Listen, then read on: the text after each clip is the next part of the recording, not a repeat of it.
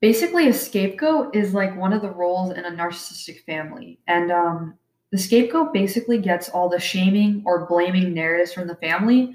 They're the one that gets most of the abuse in the family. The scapegoat just happens to get most of the abuse from the family. They will want to point out the terrible things going on in the family, and they're usually very empathetic. And this just makes the scapegoat stand out.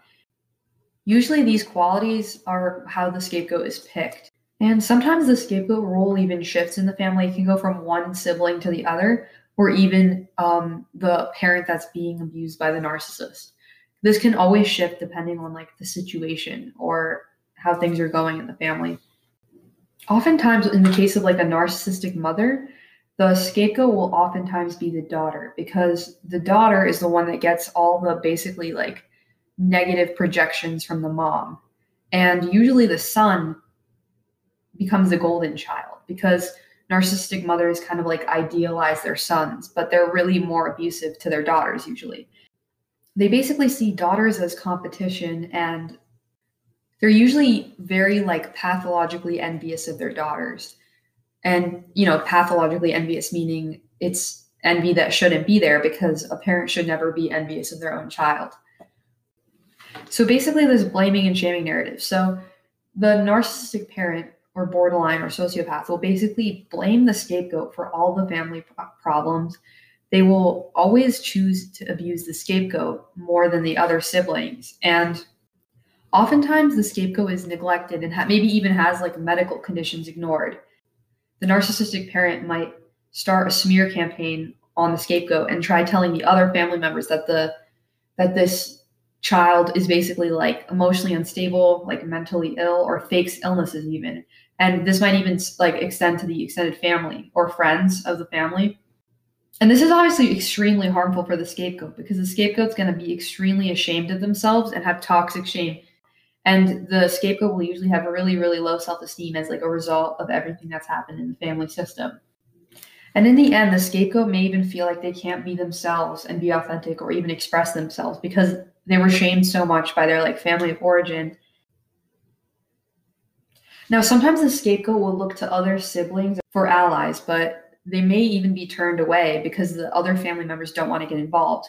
Because if they get involved, they'll get basically the brunt of the narcissist's the brunt of the narcissist's abuse. Oftentimes, the scapegoat will actually be really empathetic, intuitive, and compassionate, but and obviously these are really good traits but this really makes them stand out for the rest from the rest of the family. And these traits are really threatening to a narcissist. So oftentimes this child with these really good traits will become the scapegoat. Even though the scapegoat has these good qualities they may be called cold unloving insensitive too sensitive just all kinds of things. And like and then the scapegoat often feels like an outsider like they don't even fit in in their own family. And this can like translate to school like often getting bullied in school. But the funny thing is that the scapegoat is usually the strongest in the family the term scapegoat actually comes from a long time ago when um, they would basically cast all the sins onto this goat and sacrifice it. And the whole like idea is that the narcissistic family system basically has all these dysfunctions and problems, but then they kind of just blame everything on one innocent child so they don't have to focus on their own dysfunction and they can kind of just get away with it like a scapegoat like basically like cleansing the sins of the family or sometimes the the scapegoat child actually reminds the narcissist of parts of the, themselves that they cast away. But yeah, the scapegoat is honestly most of the time the truth teller and empath of the family. And obviously, a truth teller can be very threatening for a narcissistic parent because a narcissistic parent doesn't want to acknowledge their own problems and acknowledge how they play a role in the family. So, if there's a child that's very honest and points out the dysfunction in a family, the narcissist feels very threatened by this. So the narcissist has to basically take away the power from the scapegoat so they can basically push a narrative that serves them. So the narcissist can be blameless because they blame everything on the scapegoat child. And from all this abuse and neglect, usually the scapegoat turns out to be like quite the people pleaser, basically like codependent.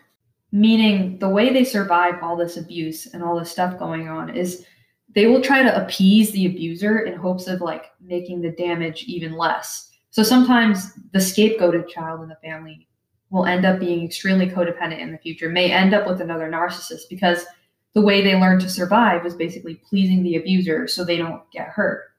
So this is obviously like a really toxic cycle.